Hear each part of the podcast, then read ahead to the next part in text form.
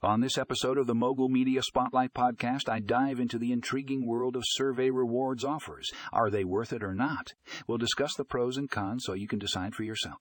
First up, we have an article titled The Pros of Survey Rewards Offers. Are they too good to be true? This piece breaks down the benefits of participating in survey rewards programs. From earning extra cash to receiving free products, you won't want to miss out on the perks. Check out the show notes for the link. Next, we explore the other side of the coin with an article titled The Cons of Survey Rewards Offers What You Need to Know. It's important to be aware of the potential downsides before diving into these programs. We'll discuss issues like privacy concerns and the time commitment involved. Find the link in the show notes to get all the detail. So, are survey rewards offers worth it or not? Tune in to the latest episode of the Mogul Media Spotlight podcast to get the full scoop. You won't want to miss this eye opening discussion. Check out the show notes for the articles mentioned and get ready to make an informed decision